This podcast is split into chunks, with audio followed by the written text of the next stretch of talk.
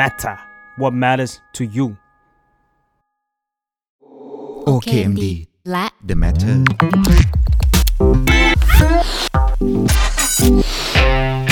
เป็ดเปลี่ยนเป็ดให้เป็นเปิด สวัสดีครับพบกันใหม่อีกครั้งกับรายการ X เป็ดเปลี่ยนเป็ดให้เป็นเปิดนะครับ เราเชื่อว่าทุกสิ่งเกิดขึ้นได้ด้วยการเรียนรู้นะครับ วันนี้เนี่ยค่อนข้างจะ เป็นหัวข้อที่คนที่กดเข้ามาเนี่ยน่าจะรู้สึกแล้วแหละว่า มันมีอะไรบางอย่างที่น่าสนใจ เพราะว่ามันเราจะคุยกันเรื่องของการของสมองนะครับ ว่าการเรียนรู้ของสมองเป็นยังไง เพราะในยุคนี้เราพบว่าหลาย ๆ คนจะมีปัญหามากว่า เราอยากเรียนรู้สิ่งใหม่ๆ skill ใหม่ๆ เทคโนโลยีใหม่ๆ หรือแอปใหม่ ๆ อะไรก็แล้วแต่ แต่ปัญหาอุปสรรคสำคัญที่สุดเลยคือเรารู้สึกมันยากจังเลย การเรียนรู้เนี่ยมันหืมมันเป็นยาขมมากๆทำให้เราแบบไม่ค่อยอยากจะเรียนรู้อะครับ คนที่ให้คำตอบเรื่องนี้กับเราได้ ไม่มีใครจะเหมาะไปกว่าแขกรับเชิญวันนี้ขอเชิญพบกับคุณฮูนูครับ สวัสดีค่ะ สวัสดีค่ะ คุณซี สวัสดีค่ะ ท่านผู้ฟังคะ ก่อนอื่นนะคะ ก็ต้องขอแนะนำตัวก่อนนะคะนรินีโสรนสุทธิค่ะ เป็นผู้ช่วยผู้อำนวยการฝ่ายส่งเสริมนวัตกรรมการเรียนรู้นะคะ ของสำนักงานบริหารและพัฒนาองค์ความรู้ หรือเมื่อสักครู่นี้ที่คุณซีเรียกว่า OKMD เดี๋ยวเราจะเรียกสั้นๆ แบบนี้ละกันนะคะสำหรับงานของ OKMD เนี่ยนะคะก็จะเป็นงานของการจัดการความรู้สาธารณะ ซึ่งหมายความว่าทุกคน ทุกคนทุกเพศทุกวัยสามารถเข้ามาเรียนรู้กับเราได้นะคะ เราดูแลในทุกส่วน ตรงนี้เนี่ยในส่วนงานที่พี่รับผิดชอบเนี่ยจะเป็นงานเกี่ยวกับการจัดการเรียนรู้เช่นเดียวกัน แต่ว่าเราเรียกมันว่า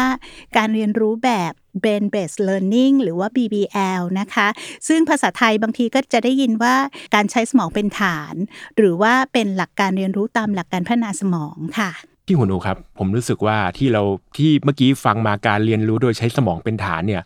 มันยากจังเลยครับ วิชาการจังเลย มันพอจะย่อยให้ง่าย ๆ ได้มั้งไหมครับ ได้ค่ะ ก็ถ้าพูดตามหลักการนะคะก็คือเรารู้กันอยู่แล้วนะคะว่าเราเนี่ยใช้สมองในการคิดในการเรียนรู้ถูกไหมคะเพราะฉะนั้นการเรียนรู้ของเรามันก็ควรจะสอดคล้องกับธรรมชาติของโครงสร้าง แล้วก็การทำงานของสมอง และในแต่ละช่วงวัยเนี่ยการทำงานของสมองก็ไม่เหมือนกัน เพราะฉะนั้นการจัดการเรียนรู้แบบ BBL ก็คือการเรียนรู้ให้สอดคล้องกับธรรมชาติของวัยนั้นๆ เพราะฉะนั้นแปลว่าการที่เรารู้สึกว่าเอ๊ะไม่ค่อยอยากเรียนรู้ไม่ค่อยอยากรู้สึกมันยากมาเลย จริง ๆ แล้วเหมือนกับเราหลอกให้สมองอยากเรียนรู้ได้ หลอกไหมอะอาจจะไม่ใช่หลอกให้สมองอยากเรียนรู้ แต่ว่าจริง ๆ เรามีวิธีการที่สามารถที่จะจัดการมันได้ สมองคนเราเนี่ยจริง ๆ แล้วเขาอยากเรียนรู้ค่ะ เพราะว่าหน้าที่เขาคือการเรียนรู้อืมแต่คราวนี้ถ้าเกิดว่าบางอย่างมันไปปิดกั้น ไม่ให้เขาอยากเรียนรู้เนี่ยมันก็จะแบบเหมือนดาวไปเลย ปิดประตูไปเลย เพราะฉะนั้นถ้าเราเปิดประตูออกเนี่ยเราก็จะสามารถที่จะเรียนรู้ทุกสิ่งทุกอย่างได้ เมื่อสักครู่เนี้ยคุณซีพูดมาคำหนึ่งครับมันจะเป็นคำที่ค่อนข้างเอ่อเป็นเป็น keyword คือคำว่าใหม่ อืมสมองชอบตายแล้วหลุดหลุดอะไรออกไปแล้วอยู่ดีก็กลายเป็นเนื้อหาได้ ใช่ สมองชอบความแปลกใหม่ค่ะ จริง ๆ แล้วสมองชอบความแปลกใหม่ จริงเหรอครับ ใช่ แต่ว่าสิ่งที่มากั้นความแปลกใหม่ คือคำที่คุณซีหลุดออกมาอีกหนึ่งคำก็คือคำว่ายากอ่าอืมถ้าสมองรู้สึกยากถึงแม้มันจะใหม่ บางทีสมองก็ไม่ค่อยอยากเรียนโอ้มันออกแรงเยอะอันนี้อ่าแต่ถ้าความใหม่มันก้าวล้ำความคำว่ายากหรือว่าเราทำให้คำว่ายากมันกลายเป็นง่าย สมองจะอยากเรียน อันนี้เป็นทริคง่าย ๆ เลย แต่ถ้าเกิดเราลงไปในกระบวนการมันมีวิธีจัดการอยู่หลายวิธีด้วยกันค่ะ ตัวโครงการ BBL หรือ Brain Based Learning ค่ะอันเนี้ยครับ ทาง OKMD นี่ดูแลมามานานหรือยังอะครับ ถ้าพูดถึงจริง ๆนะคะ อันเนี้ยที่พี่อยู่กับกับโครงการนี้มาเนี่ยก็ประมาณ 16-17 ปีแล้วค่ะ คุณซี จริง ๆ แล้วเนี่ย BBL เนี่ยตอนนั้นช่วงที่บูมเนี่ยจะเป็นช่วงของปี 90 ต้นๆนะคะ ซึ่งตอนนั้นเนี่ยเขาเรียกว่า Brain Decade ซึ่งเป็นทศวรรษ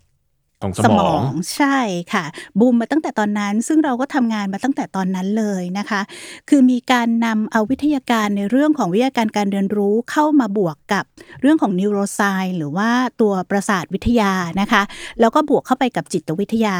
ทำให้เกิดเป็นศาสตร์ใหม่ขึ้นมาตรงนี้ทำยังไงเราถึงจะช่วยให้คนเรียนรู้ได้อย่างมีประสิทธิภาพมากขึ้นอื้อหือค่ะ ซึ่งอันนี้น่าจะตอบโจทย์ของเราได้ดีโดยเฉพาะในยุคนี้อย่างรายการเรา แล้วก็สนใจแบบบรรดาพวกแบบมนุษย์เป็ดนะครับค่ะที่เหมือนรู้หลาย ๆ อย่าง แต่ว่ารู้ไม่ลึกสักอย่าง จะค่ะรู้ลึกมันก็ใช้มันก็มันก็ยากอะไรเงี้ยเนาะค่ะก็เลยคิดว่าเอ๊ะถ้าอย่างนั้นเนี่ยถ้าเราทำให้สมองเราสนใจการเรียนรู้สิ่งใหม่ ๆ ก้าวข้ามคำว่ายากค่ะเฮ้ยจริงๆเราก็น่าจะสามารถกลายเป็น expert ได้เหมือนกันนะครับแน่นอนค่ะ จริง ๆ แล้วคนที่เขามาเป็น expert ในปัจจุบันนี้เขาก็ต้องผ่านกระบวนการเรียนรู้แบบนั้นมา คือจากที่ไม่รู้ แล้วก็เกิดความสนใจใคร่รู้ แล้วก็เริ่มกระบวนการเรียนรู้ จนกระทั่งมีความแม่นยำคล่องแคล่ว ทุกอย่างขึ้นมาแล้วก็กลายเป็นเอ็กซ์เพรสในที่สุดนะคะ ถ้าเรารู้ว่าสมองเราทำงานแบบเนี้ยครับ แล้วเบนเบสเ a ร์ n นิ่งหรือการเรียนรู้ด้วยใช้สมองเป็นฐานเนี่ยมันมันเป็นยังไงมันแตกต่างกับการเรียนรู้ปกติยังไงอะครับจริง ๆ แล้วเนี่ย เราก็ใช้สมองในการเรียนรู้อยู่แล้วนะคะ เพียงแต่ว่า brain based learning เนี่ยเนื่องจากว่าใช้ความรู้ในเรื่องของ neuroscience เข้ามาเกี่ยวข้อง เพราะฉะนั้นเนี่ยเราบอกว่าเอ่อทำยังไงเซลล์เหล่านี้ถึงจะเชื่อมต่อกันได้ดีอืมถูกไหมคะครับอย่างเช่นว่าถ้าเรารับสัมผัสหลาย ๆ ด้านเข้ามา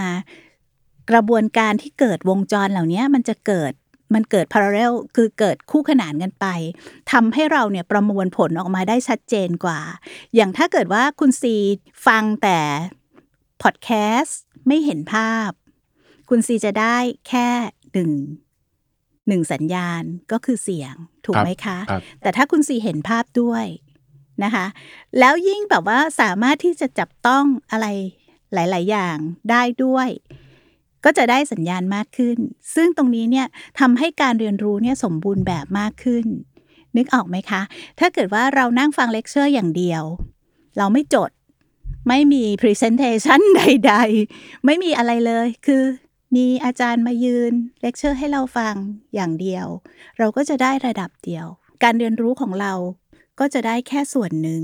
ในขณะที่ถ้ามี Presentation หรือว่ามี Lab ให้เราทำ ไปพร้อมๆกันได้ลงมือปฏิบัติ ตรงนี้ล่ะค่ะ ที่ทำให้การเรียนรู้เนี่ยมันสมบูรณ์แบบยิ่งขึ้นทำให้เราเกิดความเข้าใจมากขึ้น ยิ่งถ้าเราได้เอาออกไปใช้ในสถานการณ์จริงด้วยเนี่ยค่ะ ก็จะยิ่งทำให้เราเนี่ยมีความเข้าใจแล้วก็มีความคล่องแคล่ว แม่นยำกับสิ่งที่เราทำมากขึ้นอืมถ้าอย่างเงี้ยแปลว่าความสำคัญของมันก็มันก็น่าจะสำคัญมากนะครับ พูดถึงว่าเพราะว่ามันทำให้สมองทำงานรับรู้ได้ดีขึ้น ทุกวันนี้มันยังมันมีการใช้ในโรงเรียนหรืออะไรอย่างนี้ไหมครับสำหรับเบนเบสเ a ร์ n นิ่งอะไรอย่างเงี้ยอันเนี้ยจครับริง ๆ แล้วเราเราได้แบบ พยายามที่จะเผยแพร่ออกไปให้โรงเรียนนำไปใช้นะคะ อย่างที่เมื่อกี้พี่บอกไว้ว่าเราก็มีการศึกษาทดลอง แล้วก็นำไปใช้จริงในโรงเรียนทดลอง โรงเรียนนำร่องนะคะ ก็มีการนำไปใช้แล้ว แล้วก็ตอนนี้ก็ค่อนข้างจะแพร่หลายแล้ว แล้วก็ในส่วนของ brain based learning เองเนี่ยองค์ประกอบของเขาเนี่ยนอกจาก เมื่อสักครู่นี้ที่พี่บอกถึงขั้นตอนกระบวนการที่เอาไปใช้ในการจัดการเรียนการสอน มันยังมีเรื่องของสื่อการเรียนรู้ ที่จะต้องออกแบบมาให้สอดคล้องกับการทำงานของสมอง แล้วก็อีกอย่างหนึ่งก็คือเรื่องของการจัดสภาพแวดล้อม คือทั้งหมดเนี่ยมันต้องไปด้วยกันอืมเพราะฉะนั้นเนี่ยเวลาที่โรงเรียนเอาไปใช้ คุณครูได้รับการอบรม เรียบร้อยแล้วคุณครูลงไปที่โรงเรียนก็จะต้องไปการจัดสภาพแวดล้อมให้เหมาะสม จัดกระบวนการ จัดขั้นตอน การจัดการเรียนรู้ให้เหมาะสม แล้วก็มีสื่อที่เหมาะสมด้วย ในลักษณะนี้ ซึ่งโรงเรียนที่ที่เราเผยแพร่ออกไปก็มีค่อนข้างเยอะแล้วนะคะ แล้วก็ตัวนี้เนี่ยเราก็เปิดให้ศึกษาได้นะคะ จากโรงเรียนต้นแบบ ซึ่งถ้าสนใจเนี่ยก็สามารถที่จะไปที่โรงเรียน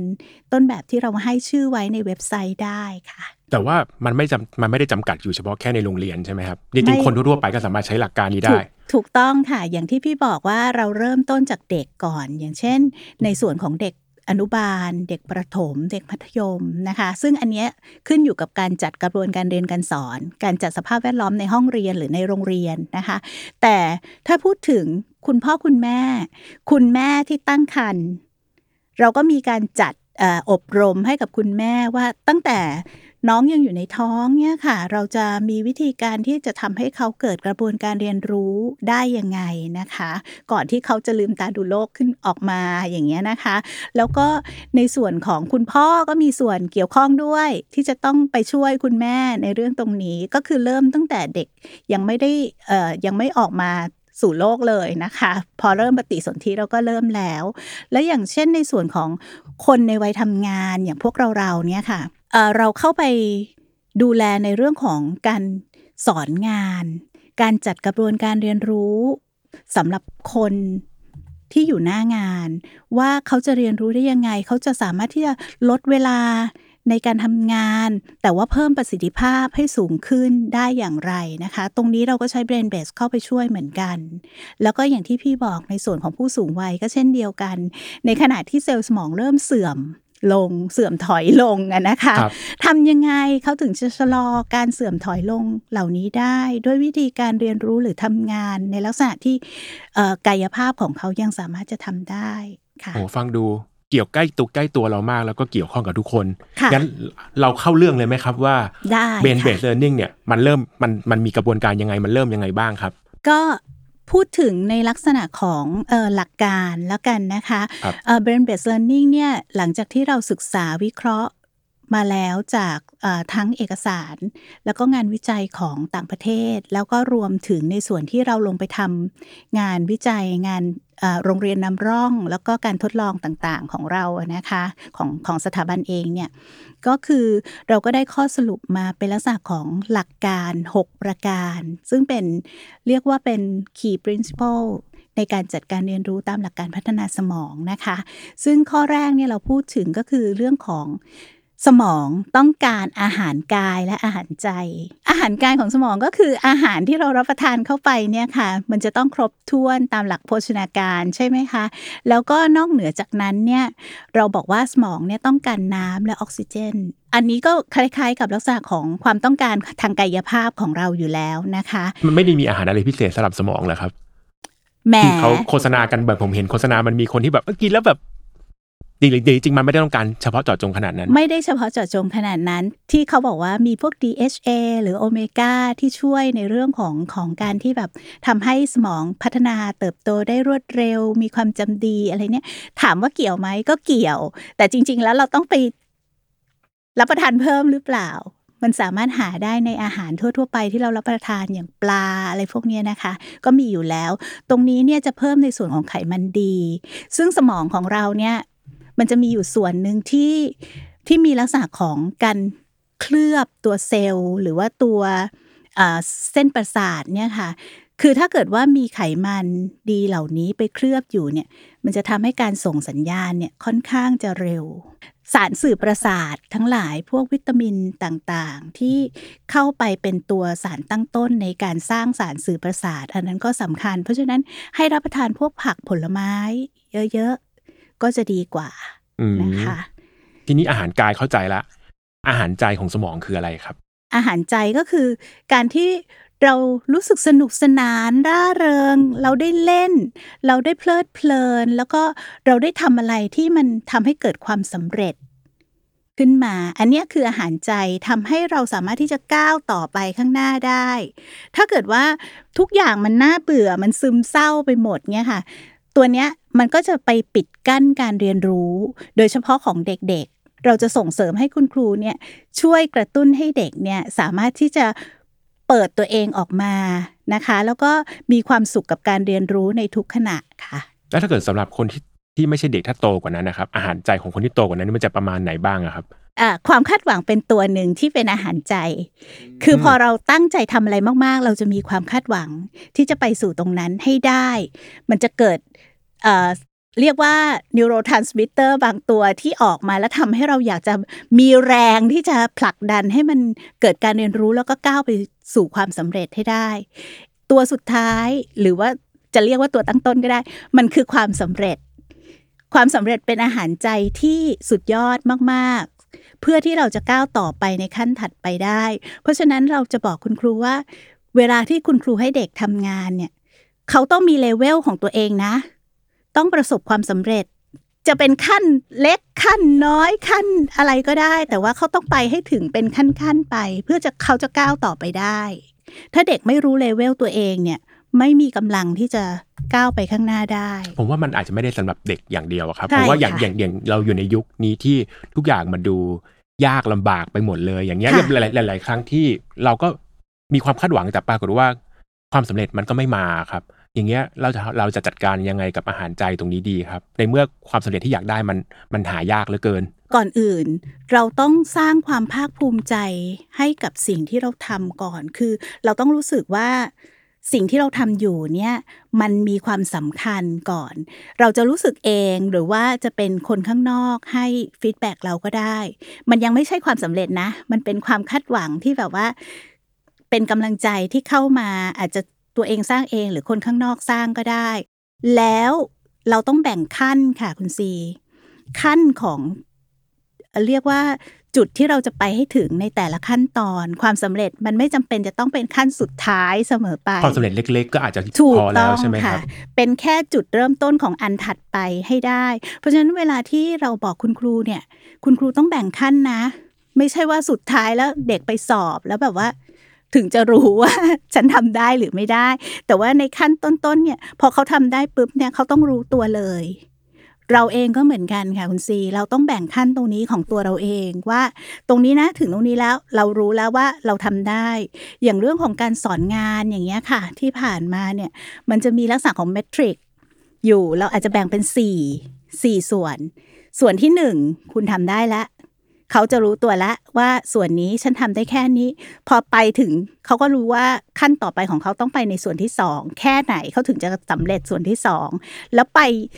มันจะมีขั้นตอนแล้วก็วิธีการที่จะนำเขาไปสู่ส่วนที่สามแล้วส่วนที่สี่จนครบถ้วนสมบูรณ์ในลักษณะเนี้ยค่ะ คืออย่าทำอะไรให้มันเป็นก้อนใหญ่ ๆ เกินไปมันไปถึงได้ยาก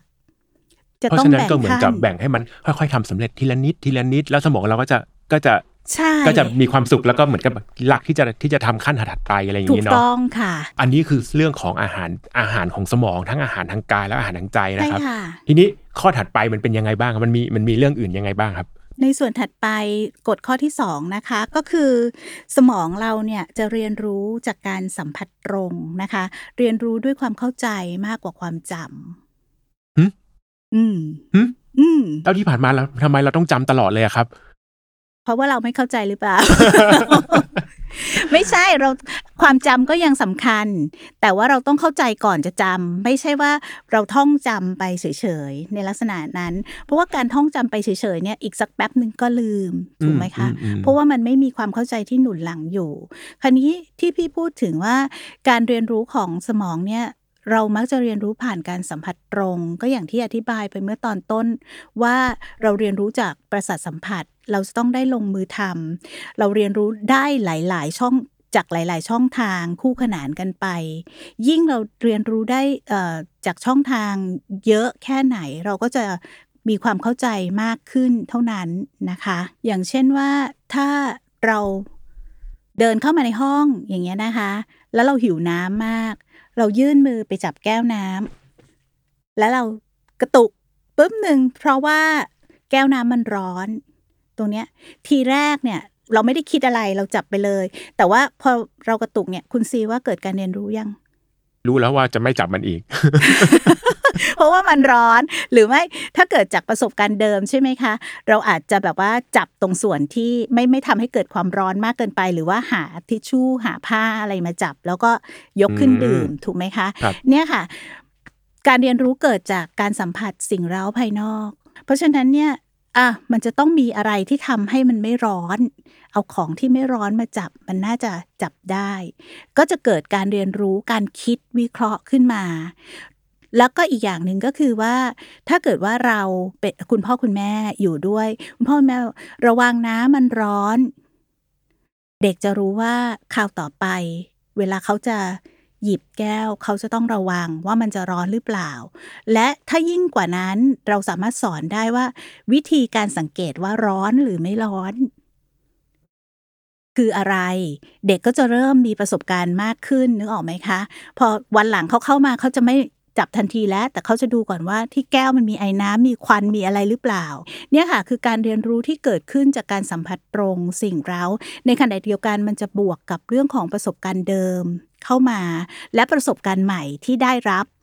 ตัวเนี้ยพอบวกกันเข้ามาเนี่ยมันจะเกิดการเป็นการเรียนรู้ขึ้นมาคราวหน้าเนี่ยเขาก็จะรู้แล้วว่าต่อไปเขาจะต้องทำอย่างไรได้แล้วอย่างนี้ค่ะถ้าในกรณีที่มันเป็นของที่เข้าใจยากครับ แล้วมันไม่ได้มีตัวอย่างให้เราให้เราจับต้องได้เราจะทำไงกับมันนะครับ นี่แหละค่ะจะต้อง ออกแบบในเรื่องของสื่อการเรียนรู้เพิ่มเข้ามานะคะ ซึ่งเดี๋ยวเราจะพูดถึงในหลักการข้อถัดๆไปโอนะคะเคค่ะ แต่ตอนนี้เนี่ยเดี๋ยวพี่กลับเข้ามาสู่หลักการข้อที่สามได้เลก่อยนครับเนาะได้เลยครับเราบอกว่าสมองเนี่ยถูกขับเคลื่อนโดยอารมณ์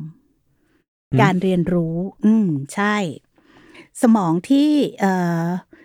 เรียนรู้จดจำได้ดีเนี่ยก็คือสมองที่ส่วนของ limbic system เปิด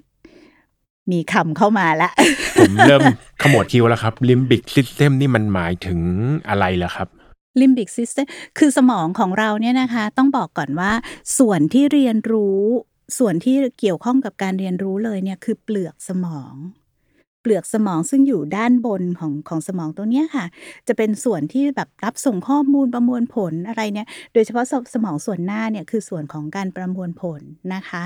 แต่ว่ามันจะมีสมองส่วนที่เราเรียกว่า primitive brain หรือว่าเป็น reptile brain ซึ่งเป็นสมองที่เกิดมาก่อนหน้านี้ตั้งแต่เรายังเป็นยังมีวิวัฒนาการที่ไม่สูง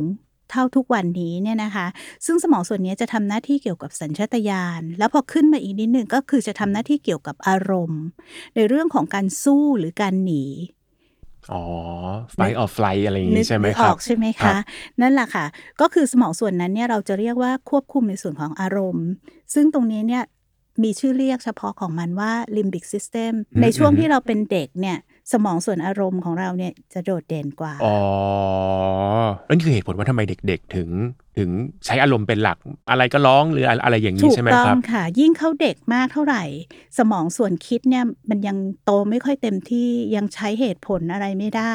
เขาก็จะทำตามอารมณ์ เพราะฉะนั้นเวลาที่เราสอนเด็กเนี่ยเราบอกว่าเราจะต้องเปิดในส่วนของอารมณ์ขึ้นมา เพื่อให้อารมณ์เนี่ยขับเคลื่อนการเรียนรู้เป็นหลัก ยังไม่ใช้เหตุผลเข้ามา แต่ในขณะที่ผู้ใหญ่ไม่อยากเรียน แต่บังคับตัวเองให้เรียนได้ เพราะว่าเหตุผลมันมาบอกว่า ฉันจะต้องเรียนในลักษณะนี้คือสามารถสร้างแรงจูงใจให้ตัวเองได้ เพราะฉะนั้นอารมณ์กับเหตุผลก็จะไปด้วยกัน ถ้าเกิดสร้างแรงจูงใจได้ แล้วสำหรับถ้าเป็นผู้สูงวัยล่ะครับ ผู้สูงวัยนี่ใช้อารมณ์หรือใช้เหตุผลยังไงบ้างผมเห็น ผู้ใหญ่บางคนแบบดูชอบใช้อารมณ์ จริง ๆ เขาใช้เหตุผลนะคะเหรอจครับริงๆเขาใช้เขาใช่ค่ะ เขาใช้เหตุผล แต่ว่าเหตุผลของผู้สูงวัยเนี่ย เนื่องจากผู้สูงวัยมีประสบการณ์มาเยอะ เพราะฉะนั้นเหตุผลเขาจะแข็งแรงเหตุผลในส่วนของตัวเขาเองแข็งแรง เราจะจัดการเรียนรู้ให้กับผู้สูงวัยได้ เราต้องเอาชนะตรงนั้นให้ได้ก่อน เราจะต้องทำให้เขารู้สึกเองว่าสิ่งที่เขาเห็นเราทำน่ะมันคือสิ่งที่ เขายอมรับ เวลาที่เราจัดการเรียนรู้ให้ผู้สูงวัยเนี่ย ถ้าเกิดว่าเขาไม่ยอมรับว่าสิ่งที่เราสอนหรือว่าสิ่งที่เราให้เขาทำเนี่ย มันเป็นสิ่งที่ดีกว่าวิธีของเขา การเรียนรู้เกิดขึ้นยากมาก ๆ เลยนะคะ พี่พี่เคยลองไปลงโคชชิ่งกับกลุ่มผู้สูงวัย เราจะพบว่ากว่าเราจะสามารถให้เขายอมรับ กระบวนการใหม่ที่เราให้เขาทำเนี่ยมันใช้เวลาพอสมควร ต้องให้เขาเห็นจริงได้ลงมือทำจริง เขาถึงแบบอ๋อพอเห็นว่าเกิด best practice คนนี้ใช้ได้จริงดีกว่าของเขาเขาถึงยอมรับ อย่างที่พี่บอกอะ่ะก็คือว่าลักษณะของการเรียนรู้เนี่ยขับเคลื่อนด้วยอารมณ์ อารมณ์เกิดขึ้นเองก็ได้ หรือว่าใช้แรงจูงใจเป็นตัวที่ทำให้เกิดอารมณ์ขึ้นมา แล้วก็ขับเคลื่อนการเรียนรู้ได้ การที่สมองส่วนลิมบิกเปิดเนี่ยหมายความว่าข้อมูลต่างๆเนี่ยจะสามารถขึ้นไปสู่สมองส่วนส่วนคิดได้ดี แต่ในเด็กเนี่ยส่วนคิดยังไม่ค่อยดี เพราะฉะนั้นเนี่ยให้ใช้อารมณ์เป็นหลัก แต่ว่าถ้าส่วนคิดดีแล้วเนี่ยการที่มีอารมณ์หรือมีแรงจูงใจช่วยเนี่ยก็จะทำให้การเรียนรู้เนี่ยเกิดขึ้นได้ดีพี่หนูครับแล้ว เราจะทำยังไงให้ไอ้ส่วนลิมบิกนี่มันเปิดอะครับ ก็ต้องใส่ในส่วนของกิจกรรมเข้าไปอย่างเป็นตัวกระตุ้นทั้งหลายเนี่ยนะคะในส่วนของของเด็กๆเนี่ยอย่างที่พี่บอกก็คือว่า ถ้าเกิดว่าจะให้ลิมบิกเปิดเนี่ยก็คือต้องสร้างความรู้สึกที่เป็นบวก อารมณ์ที่เป็นบวก ความสนุกสนานร่าเริง หรือแม้กระทั่งอารมณ์บางอย่างที่ลึกซึ้งก็สามารถทำให้ลิมบิกเขาเปิดได้ อย่างเช่นการเล่านิทานเนี่ย เราจะสังเกตว่าเด็กชอบฟังนิทานมากเลย เด็กจะแบบว่าตาแป๋วเลยที่จะนั่งฟังสิ่งที่สิ่งที่เราเล่านะคะ แล้วโดยเฉพาะอย่างยิ่งเรื่องที่ถ้ามันสนุกมันตื่นเต้นมันเราใจเขาก็ชอบมาก หรือเรื่องที่มันแบบซึ้งเศร้ามากๆ ก็ ตรงนั้นก็ถือว่าลิมบิกเปิดเหมือนกันนะคะ ของผู้ใหญ่ก็เช่นเดียวกันนะคะของของคนในวัยทำงานก็เช่นเดียวกัน ถ้าเขามีส่วนร่วมในการออกแบบการเรียนรู้ของเขาหรือว่าได้ลงมือทำได้สัมผัสจริงอย่างพวกงานเวิร์กช็อปพวกนี้ค่ะ จะเห็นว่าลิมบิกเขาจะเปิดมาก มากกว่าไปในแบบว่านั่งฟังแล้วไม่ได้ลงมือทำเขาอยากทำมากเลย แต่ว่าเราไม่ให้เขาทำอย่างเงี้ยค่ะ คือลิมบิกมันทำคือสมองส่วนอารมณ์นี่แปลว่ามันทำงานทั้งแบบเรื่องของแบบสุขเศร้าสนุก happy มีความสุขอะไรเงี้ยทุกอย่างแล้วก็แล้วก็เศร้าหรือซึ้งอะไรเงี้มันก็ก็มีผลด้วยเหมือนกัน ใช่ค่ะทำด้วย แล้วก็ในขณะเดียวกัน บางอย่างที่เราจำได้เยอะๆ อย่างเช่น อาจารย์คนนี้ฉันไม่ชอบเลย เนี่ยก็คือลิมบิกทำงานนะ แต่ว่ามันอาจจะทำงานในเชิงของ คือบางทีเราทำทำให้เราแอนตี้วิชานี้ไปเลยอืมหรือบางทีมันอาจจะทำให้เราไปหาวิธีอื่นที่จะเรียนวิชาเนี้ยให้ได้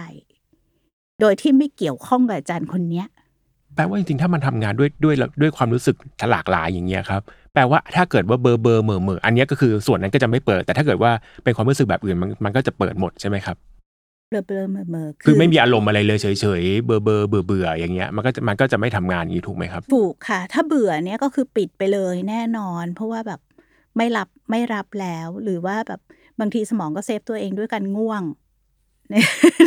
เดี๋ยวนะถ้าง่วงสมองนี่ save ตัวเองด้วยการง่วงการ save ตัวเองนี่คืออะไรครับเซ save ตัวเองคือใช้พลังงานให้น้อยลง เพราะว่าคุณเสียพลังงานในการที่จะไปทำเรื่องที่ไม่ไม่เกิดการเรียนรู้อะไรอย่างเงี้ยค่ะ คือการเรียนรู้นี่ใช้พลังงานเยอะอยู่เนาะเพราะฉะนั้นเนี่ยสมองก็จะแบบว่าอะปิดตรงนี้ก็คือไม่เรียน ไม่ไม่เรียนแล้วก็คือแบบเหมือนกับที่คุณซีบอกว่าเหม่อเหม่อไป ตรงนี้เนี่ยปรับได้ด้วยการที่แบบออกไปเดินสักนิดนึงดื่มน้ำหรืออะไรเพื่อแบบว่า refresh ตัวเองให้สดชื่นขึ้นมาได้ แต่ถ้าเด็กๆเขาก็จะเขาก็จะเบื่อเขาก็จะหลับไปเลย หรือว่าแบบหันไปคุยไปหาอะไรที่มันมันน่าสนุกกว่าน่าสนใจกว่าในลักษณะนั้น Expect เปลี่ยนเป็ดให้เป็นเปิด ข้อถัดไปนี่เป็นอะไรครับ ข้อถัดไปที่จะพูดถึงเนี่ยคือเรื่องของวงจรการเรียนรู้นะคะ คุณซีจะสังเกตว่าจริง ๆ แล้วการเรียนรู้เนี่ยมันเกิดขึ้นในทุกขณะของชีวิตเลย แต่เราโฟกัสมันหรือเปล่า สมองเนี่ยเกิดการเรียนรู้อยู่ตลอด เพียงแต่เราไม่รู้ตัวว่าเราเรียนรู้อยู่นะ เราเห็นสิ่งนั้นแต่เราจำไม่เราเราไม่ได้จดมันไว้ในในในความทรงจำของเรา แต่ถึงเวลาเราจะใช้ มันดึงออกมาได้ อันนี้คือการเรียนรู้ที่เกิดขึ้นรอบๆ คือไม่ได้โฟกัส ไม่รู้ตัว แต่การเรียนรู้แบบรู้ตัวก็คือว่า เราต้องจำว่าที่เนี่ยอยู่ตรงนี้นะ เรามาตามแผนที่เจอที่นี่แล้วเนี่ยค่ะ เป็นการเรียนรู้แบบรู้ตัว คือต้องจำเส้นทางมาเลยว่าจะต้องอยู่ตรงนี้แล้วจุดหมายปลายทางอยู่ตรงนี้ อันนี้ก็คือเกิดขึ้น2 track track แรกคือแบบที่เราไม่ได้รู้เนื้อรู้ตัวเลย กับอีกแบบหนึ่งก็คือที่เราโฟกัส ลงไป เรารู้ตัว การเรียนรู้แบบนี้เนี่ยค่ะ เราสามารถจะนำไอ้สิ่งที่ไม่รู้ตัว ทั้งหลายเนี่ยขึ้นมาสู่ความรู้ตัวของเราได้ ถ้าเราจะเรียนเรื่องเอ่อเรียนเรื่องอเมริกา สมมุติวันนี้วันนี้จะเรียนเรื่องอเมริกา เรามีธงชาติแปะไว้ เรามีเอ่อรูปสัญญลักษณ์ต่างๆ แปะไว้สถานที่หรือว่าบุคคลสำคัญในห้องแปะไว้ เด็กยังไม่รู้ว่าตัวเอง จะต้องเรียนรู้เรื่องอเมริกา แต่ว่าเวลาเขาเข้ามาเนี่ย เขาจะเห็นพวกเนี้ยซึ่งมันเปลี่ยนไปเนาะมันเปลี่ยนจากห้องเรียนเดิมๆของเขาไป ทุกคนก็จะแอบไปแบบดูแล้วละว่า เอ๊ะมันแต่ว่าไม่ได้สนใจไม่ได้โฟกัส แต่พอเราดึงเรื่องเข้าสู่เรื่องอเมริกา เราสามารถที่จะดึงความทรงจำเหล่านี้กลับมาให้เขาแบบสนใจในเรื่องที่ เอ๊ะเขาดูไปเมื่อเช้าเนี้ยแต่ว่าเขาแค่มองผ่านๆได้ในลักษณะนี้ ดึงมันขึ้นมา แล้วมันจะทำให้เขารู้สึกว่า เออ มันมีความเชื่อมโยงกับสิ่งที่เขารู้เขาเห็นมา นี่คือการแบบเชื่อมโยงข้อมูลให้สิ่งที่แบบ เหมือนกับเราไม่ได้สนใจแต่ว่าเราสามารถดึงกลับขึ้นมาได้ เพราะฉะนั้นเนี่ยถ้าเกิดจะให้ดีเนี่ยการเรียนรู้เนี่ยมันก็ควรคู่ขนานกันไป ทั้งแบบรู้ตัวและไม่รู้ตัว แต่เราสามารถที่จะจัดกระบวนการให้มันขึ้นมาเป็นแบบที่รู้ตัวได้ แล้วก็นำไปใช้ได้จริง ด้วยหลักการมันเหมือนกับว่า มันเหมือนต้องเราทำให้เขาแบบเรียนรู้โดยไม่รู้ตัวก่อนถูกแล้วค่อยค่ะหยิบเป็นส่วนๆขึ้นมาให้เขาเรียนรู้เฉพาะเจาะจงอีกทีอะไรอใช่ย่างนี้ใช่ไหมคใช่รับค่ะ เรียนรู้โดยไม่รู้ตัวก่อน แล้วก็เรียนรู้ด้วยความชอบชื่นชอบ สนุกสนานด้วยอารมณ์ที่เปิดด้วยลิมบิกที่เปิดแล้วก่อน แล้วค่อยนำเขาเข้าสู่เนื้อหาที่มันแบบเฉพาะเจาะจงอย่างที่คุณสีว่า อืมนอกจากนี้มันมีข้อถัดไปเลยไหมครับ ค่ะนี่เรามาที่สี่ข้อครัเนาะบข้อ5ก็คือเรื่องของเออการเรียนจากของจริงไปหาสัญลักษณ์จากง่ายไปยาก อันเนี้ยก็คืออันที่เราพูดกันไว้ตั้งแต่ต้นที่บอกว่าว่ามัมันจะมีเรื่องที่เกี่ยวข้องกับอันนี้ใช่ครับที่คุณซีบอกว่า แล้วถ้ามันยากยากๆเรื่องที่มันเข้าใจยากยากๆเนี่ยแล้วจะทำยังไงจริง ๆ ลักษณะของการเรียนภาษามันก็จะเป็นลักษณะนี้เหมือนกันเนาะมันเป็นการ เรียนภาษาแบบสถานการณ์จำลอง เข้าไปในสถานการณ์ ฟังการพูดอะไรพวกเนี้ยค่ะ หรือว่าดูว่าเขาสนทนากันยังไงอะไรเงี้ยค่ะ มันก็สามารถเรียนได้เหมือนกัน บทบาทสมมุติเข้ามาอ่าช่วยได้ ก็คือเหมือนของจริงไปหาสัญลักษณ์ ก็คือเช่นถูกต้องบทบาทสมมติพวกอย่างใช่นี้ใช่ค่ะ ใช้ใช้ของจริงก่อน แล้วเดี๋ยวค่อยมาเรียนในส่วนของที่มันเป็นตัวเขียน เรื่องของไวยากรณ์ เรื่องของอะไรที่มันที่มันมี มีสตรัคเจอร์ชัดเจนขึ้นมา แต่คุณพูดได้แล้ว คุณมีความเข้าใจแล้วอืมคุณฟังแล้วเข้าใจแล้วว่ามันคืออะไร แล้วค่อยมาเรียนศัพท์ หมายถึงการสะกดคำแล้วค่อยมาเรียนในเรื่องของไวยากรณ์เนี่ยค่ะแล้วไอ้เรียนจากง่ายไปยากนะครับ ตอนที่เราเรียนคณิตศาสตร์เนี่ยเริ่มต้นมาเราเรียนเลขหนึ่งอืมอืมอืมหนึ่งสองสามสี่ห้าถูกไหมคะ เรียนตัวเลขก่อน เลขหนึ่งเสาธงเลขสองคอเป็ด แต่มันไม่รู้ว่ามันคือ มันคือสิ่งที่บอกว่าจำนวนมันคืออันนี้มหรือว่าอืมเครื่องหมายบวกเนี่ย มันไม่ได้บอกอะไรกับเด็กเลย แต่ว่าการที่เด็กสามารถบอกว่า เอาส้ม เอาส้มของเธอมาหนึ่งหนึ่งผล ส้มของเนี่ย ฉันมีส้มแค่นี้ ฉันมีส้มแค่นี้ อันเนี้ยรวมกันแล้วได้สองเราเรียนอย่างเงี้ย ก่อน ก็คือของของจริงแล้วก็ง่าย ๆก่อน แล้วค่อยไปหาไอ้สิ่งที่มันเป็นตัวที่แบบว่าเหมือนกับตัวที่เราไม่รู้จัก หรือสิ่งที่ยากขึ้นอะไรอย่างเงี้ยค่ะ มันก็จะทำให้เราเนี่ยสามารถที่จะเรียนรู้แล้วก็เข้าใจได้คราวนี้ลักษณะของการที่จะไปจากง่ายไปยากอย่างที่บอกเนี่ยค่ะ มันจะต้องมีการเทียบเคียงกันนะ คือ ของจริงไปก่อน ไปสู่รูป แล้วค่อยไปหาของที่มันเป็นนามธรรมมากขึ้น ทุกอย่างที่เราเรียนมาไม่ว่าจะเป็นฟิสิกส์หรืออะไรก็ตาม เรามักจะเรียนสูตรก่อน อืมอืมอืมจริงไหมจริงครับ เรียนสูตรก่อนมันไม่ได้บอกอะไรเราเท่าไหร่เลย เราต้องจำมันไป แต่ถ้าเกิดว่ามันมีการทดลองก่อน อย่างเช่นเรื่องของความเร็ว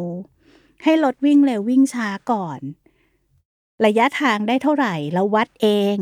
อย่างเงี้ยค่ะ มันก็จะทำให้เราเข้าใจมากขึ้นว่าอ๋อที่มันกลายไปเป็นสูตรแบบนั้น เพราะว่ามันเกิดจากไอ้สิ่งนี้ขึ้นมา แปลว่าจริง ๆ แล้วไอ้กระบวนการเรียนรู้ต่างๆ ที่อยู่ดีก็มีสูตรที่เราไม่เข้าใจเลยขึ้นมาก่อน อันเนี้ยเป็นการเรียนการสอนที่ไม่ได้อิงจากสมองเท่าไหร่ถูกไหมครับ คือมันกลับด้านเนาะจริง ๆแล้วตรงนั้นถามว่าจำเป็นไหมจำเป็น เพราะว่ามันเป็นสิ่งที่เราจะต้องใช้ใช้มันอยู่ตลอดเวลาเพื่อจะแบบเทียบเคียงกลับไปหาเอ่อเรื่องเอ่อในเรื่องของความเป็นจริงนะคะความเป็นจริงในทุก ๆ สถานการณ์ใช้สูตรนี้ ใช้สูตรนี้หมด แต่ว่าก่อนที่จะไปถึงสูตรนั้นน่ะเราต้องเข้าใจมันก่อน เพราะฉะนั้นมันเป็นมันเป็นความกลับด้าน เราไม่ควรจะเอาสิ่งที่เราไม่เข้าใจมาเรียนก่อน เราต้องเรียนสิ่งที่เราเข้าใจก่อน เพราะฉะนั้นจริงๆถ้าเราถ้าเรารู้ว่าไอ้สัญลักษณ์ตัวนี้ ของจริงมันคืออะไรมันแปลว่าอะไร อย่างเงี้ยเราเราจะเชื่อมโยงมันง่ายกว่าถูกใช่ไหมต้อครับงค่ะ ใช่ใช่ถ้าพูดถึงการเรียนจากง่ายไปยากอย่างเงี้ยครับค่ะมันจะมันมันจะช่วยอะไร คือการที่เรียนรู้จากของจริงเป็นสัญลักษณ์แล้วเรียนจากง่ายไปยาก สมองเรามันจะมันจะเป็นยังไงต่อแล้ว ถ้าเกิดเราเราได้การเรียนรู้กระบวนการเนี้ยครับ ถ้าคุณเรียนยากก่อน ข้อมูลเดิมไม่มีอยู่ บางทีมันเรียนไม่ได้เลยด้วยซ้ำเพราะว่ามันข้อมูลมันไม่เพียงพอ ก็จะตัดจบด้วยการง่วงแล้วหลับดีกว่า หรือหรืออารมณ์เสียหรือว่าเกิดอาอาการที่แบบไม่อยากไม่อยากทำตัวนี้แล้วยากเกินไป มันก็จะไปเกิดเป็นความเครียดขึ้นมาอีกตัวหนึ่งพอพอเครียดขึ้นมา ถ้าเกิดสะสมสะสมมากๆเนี่ยมันก็จะไปทำลายส่วนของเซลล์สมอง ทำให้ คนที่เครียดมากๆ บ่อยๆ เนี่ยพอ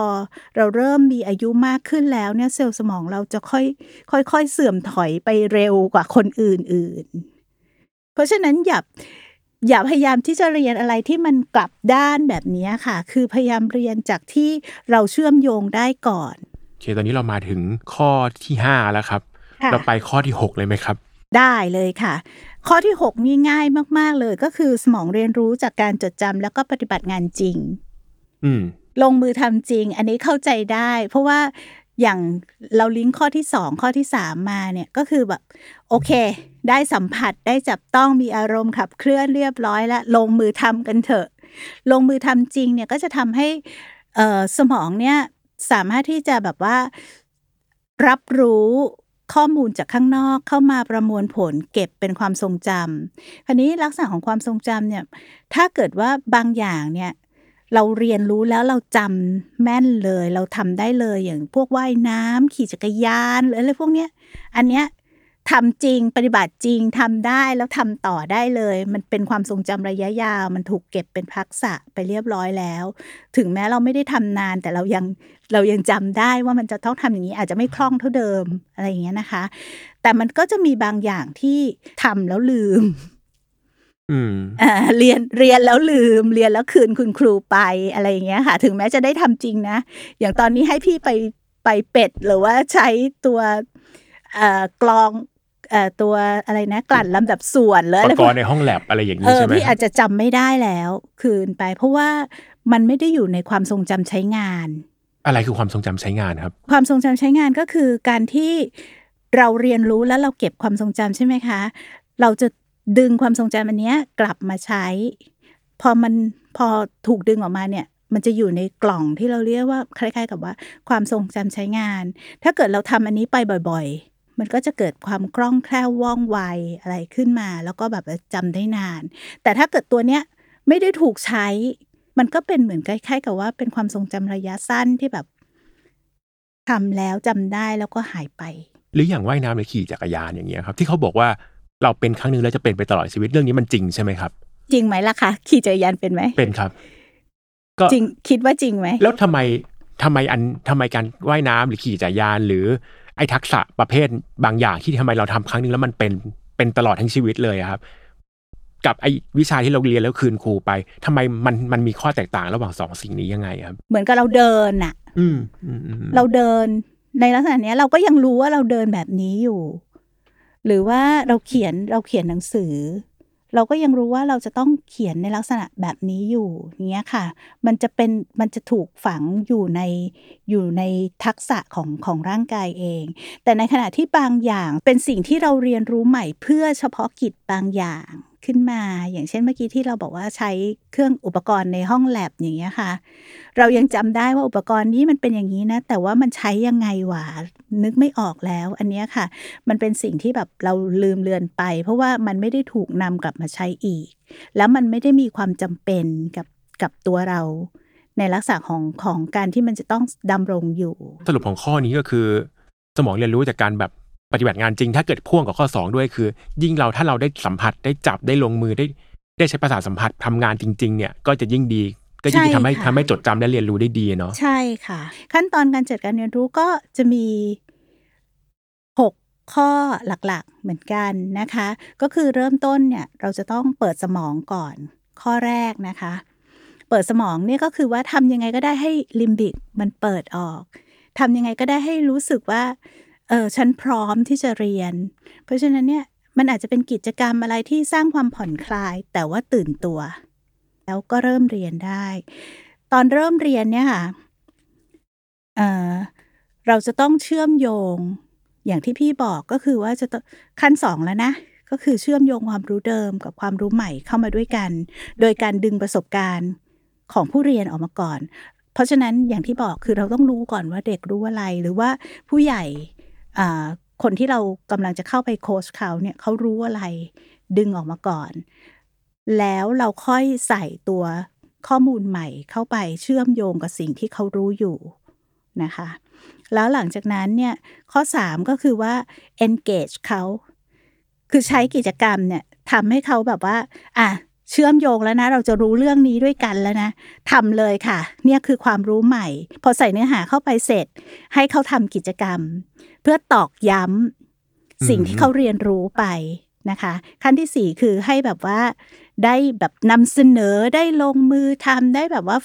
ฝึกฝนจริง ๆนะคะ แล้วขั้นที่ห้าเนี่ยก็คือเปลี่ยนสถานการณ์ให้ลองไปใช้จริง พอเข้าไปสู่สถานการณ์จริง ตรงเนี้ยก็จะทำให้ รู้บริบทของสิ่งที่สิ่งที่เรียนแล้วเอาไปทำอะไรอะ่ะมันใช้ได้จริงยังไงเนี่ยค่ะ แล้วหลังจากนั้นก็คือสรุปคือผู้เรียนเป็นผู้สรุปเองเนี่ยค่ะจะเป็น 6 ขั้นตอนในลักษณะนี้ นี่คือขั้นตอนของการจัดการเรียนรู้ที่เราสรุปมาได้จากการทำงานของสมองนะคะ ส่วนการจัดสภาพแวดล้อมก็คือทั่ว ๆ ไปค่ะ ก็คืออย่างที่พี่บอกคือมันจะต้องเป็นสภาพแวดล้อมที่ ไม่ได้มีเสียงดังเกินไป แสงสว่างเพียงพออุณหภูมิดีนะคะ แล้วในลักษณะที่แบบว่ามีสื่อที่เป็นลักษณะของความไม่ตั้งใจ แต่เราตั้งใจนะ เราตั้งใจจัด เราตั้งใจวางให้ดูเหมือนไม่ตั้งถูใจกใถูกใช่ค่ะ แต่เขาเขาเรียนรู้แบบไม่ตั้งใจ แต่เราตั้งใจจัดนะคะ แล้วก็มีความน่าสนใจแปลกใหม่ พวกเนี้ยหรือว่า ในขณะที่เขาเรียนรู้เนี่ยจะมีความผ่อนคลายอย่างเช่นการเปิดเสียงดนตรีที่เป็น background เบาๆ ก็สามารถที่จะทำให้เกิดการเรียนรู้ที่แบบว่า มีคุณภาพเป็ดเปลี่ยนเป็ดให้เป็นเปิด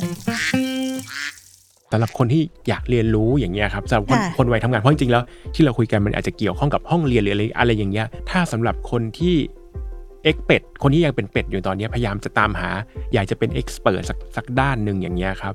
อยู่หนูมีอะไรจะแนะนำไหมครับ ก็อันแรกที่พูดถึงนะคะก็คือเรื่องเราเป็นผู้ใหญ่แล้วเนาะเพราะฉะนั้นเราใช้ตัวเหตุผลได้ดีได้ดีแล้วนะคะ ก็มีเรื่องของการสร้างแรงจูงใจขึ้นมาเราจะใช้อะไรก็ได้อาจจะเป็นในลักษณะของเป้าหมาย เป้าหมายที่วางไว้ แล้วก็เอ่อ ความสำเร็จที่เราอยากจะไปให้ถึง แต่ว่าพอเราสร้างแรงจูงใจตรงนั้นแล้วเนี่ยเราต้องมาดูเรื่องของขั้นตอน จากเป็ดไปเป็นเปิดเนี่ยค่ะเราวางขั้นตอนวางขั้นบันไดเอาไว้ที่เราจะไปประสบความสำเร็จในแต่ละขั้นเนี่ยเราอาจจะต้องไปทีละขั้นในลักษณะที่ว่าวางแล้วสำเร็จวางแล้วสำเร็จวางแล้วสำเร็จ อย่าบังคับตัวเองให้ให้ก้าวกระโดด ถ้าเกิด คุณไม่ใช่ลักษณะของกิฟเต็ดที่แบบว่าจะสามารถทำอย่างนั้นได้เนี่ยนะคะ ก็จะสามารถทำได้ คือพี่เคยเข้าไปโคชชิ่งให้กับผู้ใหญ่ในแบบหน้างานอะไรอย่างเงี้ยนะคะ ซึ่งบางทีเขาต้องเขาเปลี่ยนเขาเปลี่ยนสายงานมาเนาะต้องเรียนรู้ใหม่เยอะมาก แล้วก็รู้สึกท้อแท้กับสิ่งเหล่านี้ว่าฉันก็อายุเยอะแล้ว ฉันจะต้องเปลี่ยนงานแล้วก็แบบ คือแบบไม่ไม่อยากทำแล้วฉันอยากทำแบบเดิมๆอะไรอย่างเงี้ยค่ะ ซึ่งพอเราเข้าไปไกด์งานเขาเนี่ยในลักษณะที่ว่าเอาต้นแบบที่มันเหมาะสมถูกต้องแล้วก็ง่ายกับการเรียนรู้นะคะ ไปให้เขา แล้วให้เขาดูว่า อันเนี้ยทำแล้วประสบความสำเร็จ ให้เขาลองทำตรงนี้ดู เขาก็จะรู้สึกอ่ามีกำลังใจขึ้นมาแล้วแล้วก็เราก็ให้เป้าหมายเขา เป้าหมายที่แบบว่า อย่างเมื่อกี้ที่พี่บอกก็คือเรื่องของเมทริกหนึ่งสองสามสี่อันแรกคุณจะต้องทำให้ถูกต้องก่อนนะ อันที่สองคุณทำด้วยความเร็วเท่านี้ อันที่สามคุณจะต้องทั้งถูกต้องแม่นยำความเร็ว แล้วก็แบบว่า คือมากกว่านั้น อันที่สี่คุณสามารถสอนเพื่อนได้ คุณเป็นเอ็กซ์เพรสละ ในลักษณะเนี้ยวางให้เขาทีละขั้นตอนแล้วบอกเขาว่าเขาจะไปถึงตรงนั้นได้ยังไง ในลักษณะนี้นะคะ ซึ่งจริงๆ ถ้าเกิดไม่ไม่มีคนมาโค้ชคุณอย่างนี้ คุณก็สามารถวาง ให้ตัวเองได้เหมือนกัน พาตัวเองไปไปทีละขั้นเงี้ยค่ะ แล้วก็เรียนรู้เรียนรู้จากสิ่งรอบๆตัวให้มากขึ้น เรียนรู้จากผู้รู้ เรียนรู้จากสื่อที่มีอยู่ แล้วก็ในลักษณะของของการสร้างกำลังใจขวัญกำลังใจ แล้วก็สภาพแวดล้อมที่ตัวเองสามารถที่จะไปถึงได้ ร่างกายก็สำคัญ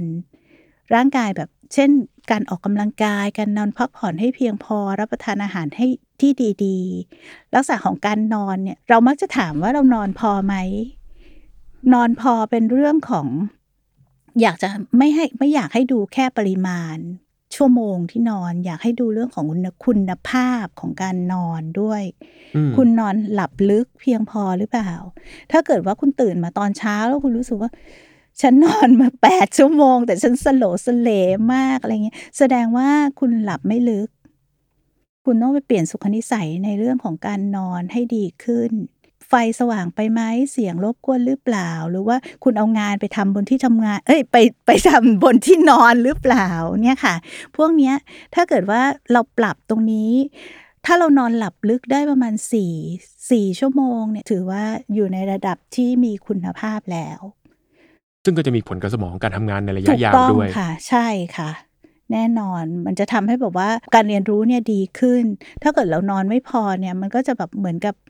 ตรงนั้นอะอาหารกายของสมองนะก็ขาดขาดหายไปค่ะ วันนี้สนุกมากเลยครับรู้สึกว่าได้เรียนรู้วิธีการทำงานของสมองหลาย ๆ อย่าง และคิดว่าโอเค จากนี้ไปจะพยายามลองทำหลาย ๆ อย่าง เพื่อป้องกันไม่ให้ไอ้ที่มีอยู่มันฝ่อแล้วไปเรียนรู้สิ่งใหม่ ดีจะไปค่ะหาดีค่ะหาสกิลมาร่วมกันใหม่ๆได้ค่ะ พี่ก็เข้าวัยนั้นแล้วเหมือนกันเริ่มจะจำอะไรไม่ค่อยได้แล้วๆวันนี้ก็ต้องขอบคุณพี่หูหนูมากที่มาช่วยสอนวิธีให้เราเข้าใจสมองเราได้ดีขึ้นนะครับ จะได้แบบเตรียมตัวแบบเพื่อเผื่อจะไปหัดเรียนรู้อะไรใหม่ ๆ ก็สามารถทำได้ ก็ต้องขอบคุณมากนะครับค่ะ ขอบคุณมากขอบค่ะคุณครับสวัสดีค่ะ ก็พบกับรายการ X เป็ดเปลี่ยนเป็ดให้เป็นเปิดได้ทุกวันพุธทุกช่องทางของ OKMD และ The Matter นะครับสำหรับวันนี้สวัสดีนะครับ ขอบคุณครับ OKMD และ The Matter